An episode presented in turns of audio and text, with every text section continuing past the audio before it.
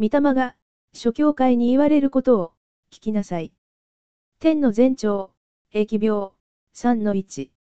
あなたが通う聖堂、教会から、逃げろ。マタイの福音書、7章23節を再び見よう。しかし、その時、私は彼らにこう宣告します。私は、あなた方を、全然知らない。不法をなす者ども。私から離れていけ。しかし、その時、私は彼らにこう宣告します。私は、あなた方を、全然知らない。イエス・キリストが、父なる神が、知らない彼らは、主の名で悪霊も追い出し、すべて行ったと思ったのである。だから、イザヤ書55章8から9節を悟らなければならない。神の思いと人の思いが違うということを。イザヤ55章8から9節私の思いは、あなた方の思いと異なり、私の道は、あなた方の道と異なるからだ。主の蜜げ、天が地よりも高いように、私の道は、あなた方の道よりも高く、私の思いは、あなた方の思いよりも高い。私たちは、上国神最高裁は、理性があると思っていた。だけど、それは皆さんの考えで、神の思いはすでに、聖書の中にあった。イザヤ一章、23節にあった。2から23節を見よう。天よ。聞け。血も耳を傾けよ。主が語られるからだ。子らは私が大きくし、育てた。しかし彼らは私に逆らった。牛は、その飼い主を、ロバは、持ち主の飼い場桶を知っている。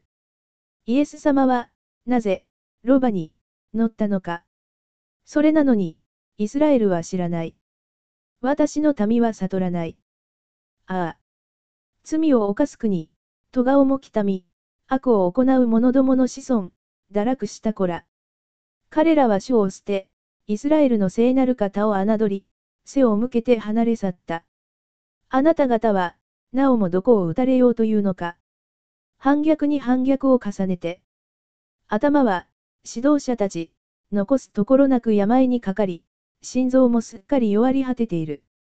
足の裏から頭まで、健全なところはなく、傷と、打ち傷と、打たれた生傷。絞り出してももらえず、包んでももらえず、油で和らげてももらえない。あなた方の国は荒れ果てている。あなた方の町々は火で焼かれ、畑は、あなた方の前で、他国人が食い荒らし、他国人の破滅にも似て荒れ果てている。しかし、シオンの娘は残された。あたかもぶどう畑の小屋のように、きゅうり畑の番小屋のように、包囲された町のように。八節は私たちの予言で、私の予言である。もしも、万軍の主が、少しの生き残りのものを私たちに残されなかったら、私たちもソドムのようになり、ゴモラと同じようになっていた。聞け、ソドムの狩猟たち。主の言葉を。耳を傾けよ。ゴモラの民。私たちの神の、見教えに、あなた方の多くの生贄は、お金、信徒たち、私に何になろうと、主は仰せられる。私は、お羊の全焼の生贄や、超えた家畜の死亡に飽きた。王子、子羊、親木の血も喜ばない。あなた方は、私に会いに出てくるが、誰が、悪霊の住まいから悪霊、サタン、悪魔が要求したのである。この事実をカトリック、キリスト教徒たちが知ったら、あっけに取られるでしょう。私の庭を踏みつけよ、とあなた方に求めたのか。もう、虚しい捧げ物、お金も、人々も、を携えてくるな。甲の煙、悪霊の住まいで捧げる礼拝、それも私の意味嫌うもの。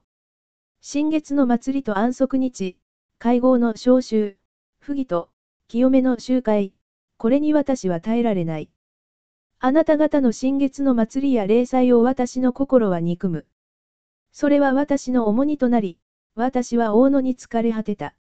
牧師が、教徒たちにこのようにすることが、神にすることであった。あなた方が手を差し伸べて祈っても、私はあなた方から目をそらす。どんなに祈りを増し加えても、聞くことはない。あなた方の手は血まみれだ。洗え、身を清めよ。私の前で、あなた方の悪を取り除け。悪事を働くのをやめよ。善をなすことを習い、公正を求め、虐げる者を正し、みなしごのために正しい裁きをなし、やもめのために、やもめのために、弁護せよと仰せられたこの予言は、20ヶ月の間なしている、弁護せよ。訴えに苦しむことを、このように予言された。全聖書にたくさんある。私について、私たちについて、イエス・キリストに対する予言よりも多い。この事実を誰が信じるのか。さあ、来たれ。論じ合おう、年は仰せられる。たとえ、あなた方の罪が、火のように赤くても、雪のように白くなる。たとえ、紅のように赤くても、羊の毛のようになる。もし、喜んで聞こうとするなら、あなた方は、この国の良いものを食べることができる。もうすでに、麗しい地では、この予言が成就されている。必ず真理の通りなる。しかし、もし拒み、背くなら、あなた方は剣に飲まれると、そしる彼らたちは、ほ、4の、下の偽りに飲み込まれ、今まで13年目違うと、裏切り去った彼らは、2017年軽挙するという嘘を言う牧師の剣に飲み込まれて、言語を教えるという剣に飲まれて飲み込まれた。この言葉が違うと誰も反駁できない。あまりにも明らかに事実になった、主の御口が語られたからである。どうして、友情になったのか、中心な都が。公正が溢れ、正義がそこに宿っていたのに。今は人殺しばかりだ。牧師が、カトリック神父が、殺人者と言ったら誰が信じるのか。お前の銀は、金かすになった。それで、銀400をやっと救った。八節の予言は誠に事実であった。お前の酔い酒も、水で割ってある。今全世界のキリスト教がこのざまだ。お前の司たちは反逆者、盗人の仲間。皆、賄賂を愛し、報酬を追い求める。皆死後のために正しい裁きをせず、やもめの訴えも、明白に私に対する予言だ。彼らは取り上げない。この御言葉通りにならないことを望んだ。それは私の考えで結局このように成就した。検事、裁判官、ただ単に、7年刑を判決したではないだろう。司たちは盗人の仲間、賄賂を愛し、報酬を追い求めると仰せられた。お金でできないことはないと思っている。実際にそれが通じる世の中だ。世の人々は、人々を踏みにじっても、なぜ、権力を欲しがるのか、牢に閉じ込められて骨身にしみるまで見て経験した。それで、悪者が支配するこの世は、神が裁かざるを得ないということも、骨身にしみるまで見て経験した。以前は、テレビに出ると、皆説教が上手な人だから認められて説教すると思っていた。でもお金だけ払えばみんな出たよ。しかし今この時代には神から裁きをなさる時なので、自身たちの行いに従って報われる。やもめの訴えは、間違いなく私に対する予言である。この訴えを取り上げない結果を、今も受けているとしたら、誰が信じるのか、彼らは取り上げない、直訳では、彼らに届かない、韓国解約、改訂版では、受理しない、受理する、とは、提出した訴状や、書類、文書、すなわち、証拠資料、嘆願書などを受け取って、処理することを意味する。だが、私たちのすべての真理、証拠資料、嘆願書などを、彼らは受理しなかった。言い換えれば、私たちのすべての真理、証拠資料、嘆願書などが、彼らに届かなかった。彼らは取り上げなかった。この言葉は、私を通して告げられる、新しい契約である、永遠な福音を認めなかった。異端だ、エセ宗教だ、とか言いながら拒み、罪に定めて放送に出した。メディアに私を告発した人々は牧師たちであった。彼らは自称牧師だから、司たちだと仰せられたのである。アルジャジーラ放送へ告発した人も、お、奥であることを、我が教会の新聞を見て知った。その人はクリスチャンではない。パク、テクも牧師ではない。イ、ギュも絶対監視ではない。イチョウ、合神、大韓イエス教長老会、合神、も、自称総会であって、サタンの回収だ。タク、いるという教授、私のことを異端と言ったその人は、自称教授だ。彼らはクリスチャンではない。だから、つかさと命じた。彼らは皆、自分勝手に私を異端だと罪に定めた。これは、神の瞳に触れたことと同じである。私に異端と言った彼がエセ宗教だ。彼らが異端である。自称クリスチャン、ほ、刑事も私に嘘ついた。自分はクリスチャンではないと言った。私に異端だとその口が言った。法廷でも、控訴状にも、そう記録した。神は、私たちの、このような悔しみをすでに知っておられる。敵たち、悪者たちが哀れな理由は、災いを受けながらも、その原因を知らないことだ。悟る恵みを与えられないことが、彼らに刑罰であって呪いだ。そして司たちはこの世の地方管理や狩猟、裁判官、総督、主権者、指導者。言語で見ると身分の高いものという意味。社会では棟梁、王、指導者、大人、その都市の最高指導者たち、管理たちなどと翻訳される。それによって23節に該当する司を例、肉的に完全に見たら、カトリック、キリスト教の指導者たち、この世の身分の高い人、勢力家、裁判官、王、すなわち大統領まで、皆含まれる。こういった真理の目で、23節をもう一度見よう。お前の司たちは反逆者、反逆とは神の愛と恩恵を見捨てて、神の権威と力を侮る一切の行為を言う。人倫から外れ、不純する。例えば、神から背を向けて入りする行為、心に欺瞞や十数で満たされた状態、神の前で悪事と、不義を行うこと、固執が強くて、従順しない行為、争いを好み、神に敵対し、真理を歪曲する。陰行する、服従を拒否して不従順する、真理を曲げて受け入れることである。このことが、あまりにもひどい。反逆を他の言葉で表現すると、拝礼する、入りする、とも言う。盗人の仲間、もし公開しなかったら、新天地が寄付した120億を断ったと思うのか。この世はこういうものだ。皆、賄賂を愛し、賄賂とは使用の利益を得るために勢力者へ金品を密かに渡すもの。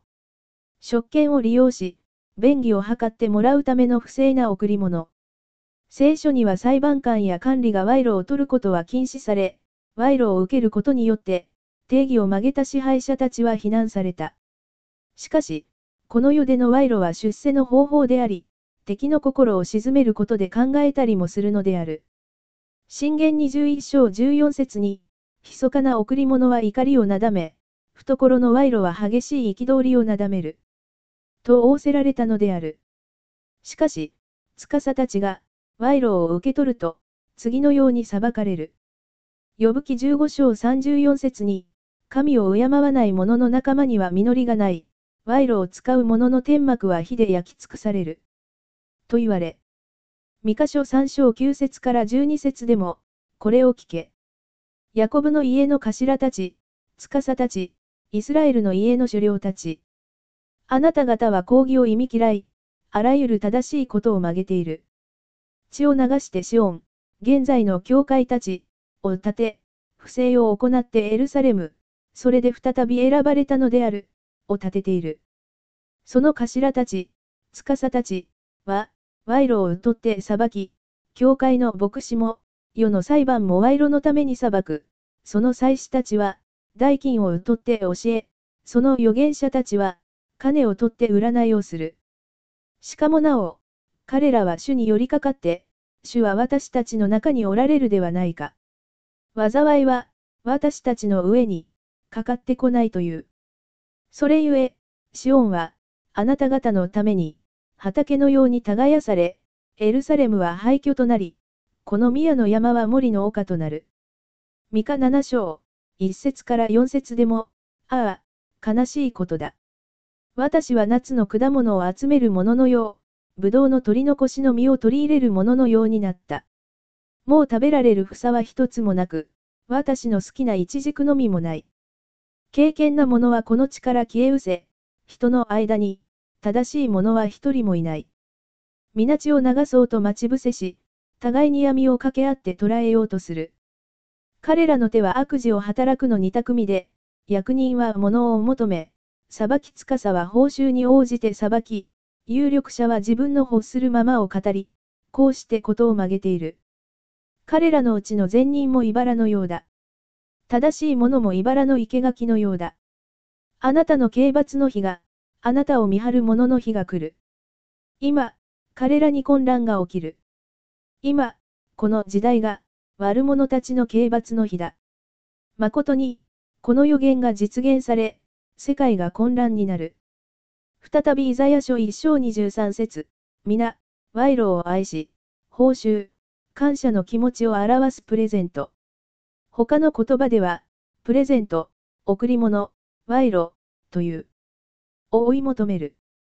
改革をするというある牧師は、ただ金、金金の話だけして、引退してからも社宅に住んでいて、御言葉に従ってこれない牧師もいる。金だけ求めている。皆、今この世がこうだ。皆死後のために正しい裁きをせず、やもめの訴えも彼らは取り上げない。事実になったのだ。この結果、今、コロナ19伝染病が総結している。どんな災いが起こるか、実はすべてが聖書の中にあった。本当のやもめの訴えを嘲笑い、誹謗した、この国。キリスト教、カトリックの信徒たちだ。この訴えが、ウネロ教会のことだと思っている。自分たちは正常で、私とウネロ教会は異端だから、牢に閉じ込められたと考えている彼らだ。だから次のように判決された。24節から31節である。それゆえに、2節から23節まで仰せられた通りに、特にやもめの訴えを取り上げなかったから、万軍の主、イスラエルの全能者、主の蜜げ。ああ。私の仇に思いを晴らし、遠い将来ではない。すでに目の前に来ている、私の敵に、彼らは、神を、信じ仕えていると思っている。しかし、彼らは、主よ、主よ、と言いながら神を敵対している者たちだ。聖書をもって説教するが、神の身旨とは、全く関係のない自分の話をする。司たちも、教会に通っていると言っても、彼らとは何の関係もない、偶像崇拝をしている。だから敵対たちだ。さらに、神の子供たちが送ったたくさんの嘆願書、陳述書を、全部無視した彼らだ。私を訴えた彼らは、悪魔をした彼らは信じない不信者たちだ。復讐しよう。返す、という意味で、悪の行為によって受ける、福、と災い、あるいは、返り討ち、を言う。復讐の主体は神であり、神は、各人々に行った通りに復讐される方で、善、悪を問わず、復讐は、神の清い、瞬間な裁きを意味する。復讐の時は、直ちに、遂げられることもあって、何代にわたって、実行されることもある。この世にいる間に成就されたりもする。しかし究極的には、神の定められた、復讐の日、すなわち、裁きの日に予言されたことが、完全に成就される。ホセア書、9章7節に、刑罰の日が来た。報復の日が来た。イスラエルは、私たちが、知るがよい。すでに私たちは知っている。預言者は愚か者、霊の人は狂った者だ。これはあなたのひどい不義のため、ひどい憎しみのためである。こう予言された日が、今、この時代だ。出エジプト記。32章34節にも、しかし、今は行って、私があなたに告げた場所に、民を導け。見よ。私の使いが、あなたの前を行く。私の裁きの日に私が彼らの罪を裁く。第2ペテロ、3章7節にも、しかし、今の天と地は、おなじみ言葉によって、火に焼かれるためにとっておかれ、不経験な者どもの裁きと滅びとの日まで保たれているのです。また、イザヤ、一章24節に、私の敵に復讐しよう。紀元前、700年頃に予言された、この予言が現実になって成就する時が、今のこの世代だ。偽物、毒麦の収穫を、先にした。彼らを、非、すなわち聖書に記録された言葉が火となって、不法した彼らに、新型コロナ19伝染病で、彼らの実態を、ことごとく表された神は、悪者は、調査することもなく、疫病で、打ち滅ぼされたのである。また、やもめの訴えを、取り上げなかったこのことに対しても復讐される。ああ。私の仇に思いを晴らし、私の敵に復讐しよう。復讐するという言葉は報復する、仕返しするという意味だ。それで次のように告げられた。詩編94編、1節から3節に、復讐の神、主よ。復讐の神よ。光を放ってください。血を裁く方よ。立ち上がってください。高ぶる者に報復してください。主よ悪者どもはいつまで、勝ち誇るのでしょう。詩編、79編、1節から10節を見よう。神よ。国々は、ご自身のものである地に侵入し、あなたの聖なる宮を汚し、エルサレムを廃墟としました。彼らは、あなたのしもべたちの屍を、空の鳥の餌食とし、あなたの生徒たちの肉をののけ者に与え、生徒たちの血を、エルサレムの周りに、水のように注ぎ出しました。彼らを葬る者もいません。私たちは隣人のそしりとなり、周りの者のあざけりとなり、笑い草となりました。主よ。いつまででしょうか？あなたは、いつまでもお怒りなのでしょうか？いつまで、あなたの妬みは火のように燃えるのでしょうか？どうか、あなたを知らない国々に、皆を呼び求めない王国の上に、あなたの激しい憤りを注ぎ出してください。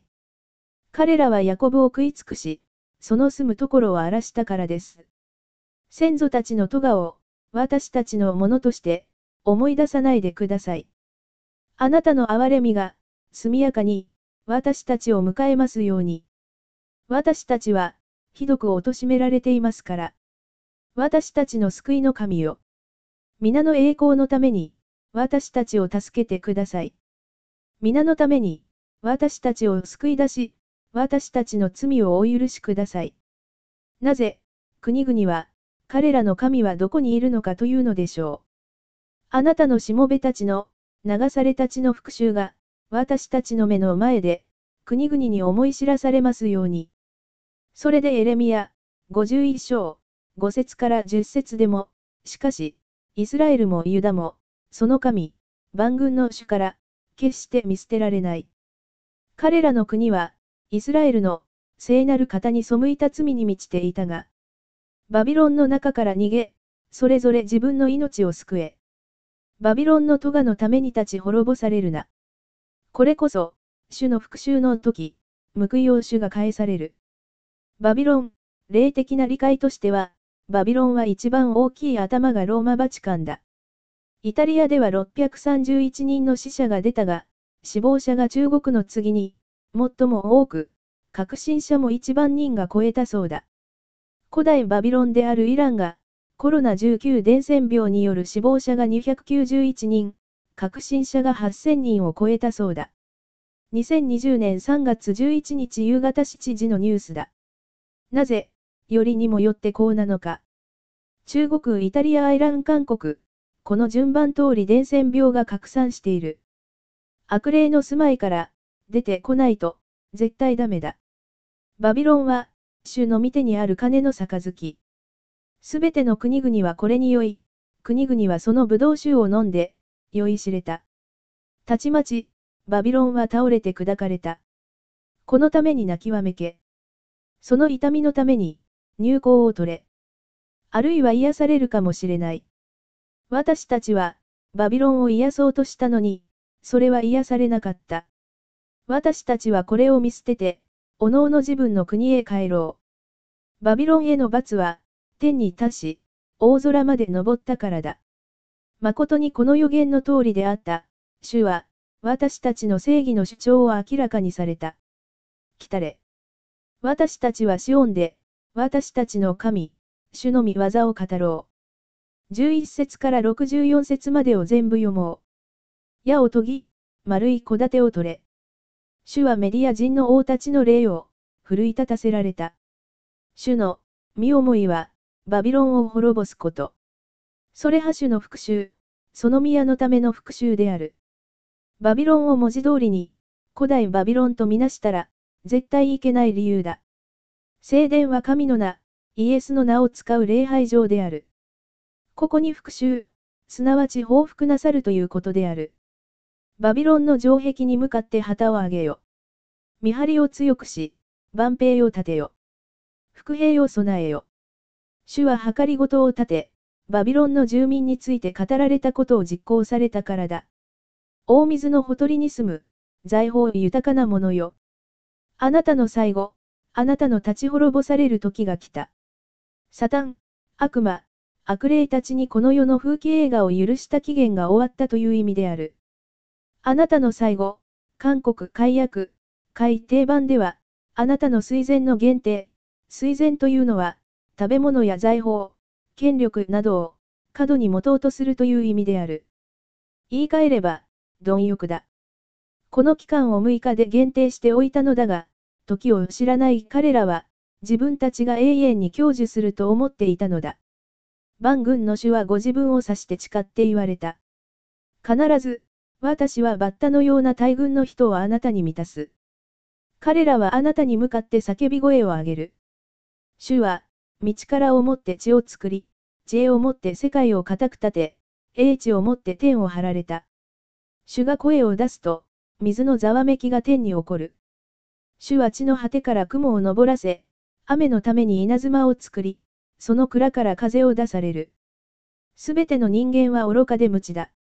すべての金彩空人は、偶像、お気に入りの牧師、指導者たち、のために恥を見る。そのいた像は偽りで、その中に息がないからだ。それは、虚しいもの、物笑いの種だ。刑罰の時に、今この世代、第七の日が、全宇宙的に、刑罰の時である。それらは滅びる。このように記録された予言が、これまで行われていないのだから、神は、生きておられていないと思っている。それで聖書は、ただ本だと思っている。人が、自己自慢した、自助伝を読んで、心をしたい、自分の人生の指針書のようにしながらも、生きておられる、神の御言葉は利用だけして、無視する牧師たち、キリスト教徒たちなのである。彼らにとって、聖書は、何だろうか。私たちを罵る彼らは、なぜ、教会に通うのか。神に代わって、代言すべき説教者たちは、なんと軽率なんだろう。このような真理を、旧約は立法だ、という言葉で無視したその罪は、どうすれば悔い改められようか。どうして自身たちは、もうすでに、全部わかっていると思うのか。一文字一節も知らなかったのに、そんなに簡単に牧師になって、教会を開拓して説教ができるのか、キリスト教徒も皆同じだ。衛生に関する秘密を知らなければ、キリスト教は虚像になる。十字架の道の秘密を知らなければ、一生無駄な宗教生活を送ることになる。なぜ、この多くの御言葉を気にしていないのだろうか。知りたくて探すこともなく、家に言いながら、全世界の牧師たちの説教を、比較して聞くことができるし、聖書を持って、照らし合わせて見ながらでも、探し続ければできるように、YouTube があっても、探そうとする気がない。神の側で見れば、選んだものではなく、人の方から見れば、悪霊が主人であるからだ。今、このような人々を懲らしめておられる。死亡率の低い、伝染病の時である、今こそ、気づいて立ち返ればいい。刑罰の時に、それらは滅びる。ヤコブの分け前はこんなものではない。主は、万物を作る方。イスラエルは、主、ご自身の部族。その皆は万軍の主である。この予言はすでに、実情となって、成就している。ぜひとも、この言葉を聞いている、すべての選んだ者が、真理を探して、帰ってくることを望んでいる。あなたは、私の鉄槌。戦いの道具だ。私は、あなたを使って、国々を砕き、あなたを使って、小王国を滅ぼす。結局、悪霊の住処は、神の癒しい器として、使われる人々だ。とこしえ前に選んだものではなく、違法の国々を滅ぼす、鉄槌の道具だ。このような者たちが平和を装い、イエスの名を使って一生を欺き、肉体が死んで、地獄に送る、悪霊の住みかバビロンであることを知れば、誰がそこに行くだろうか。国々も滅ぼす、鉄槌の道具が、バビロンである。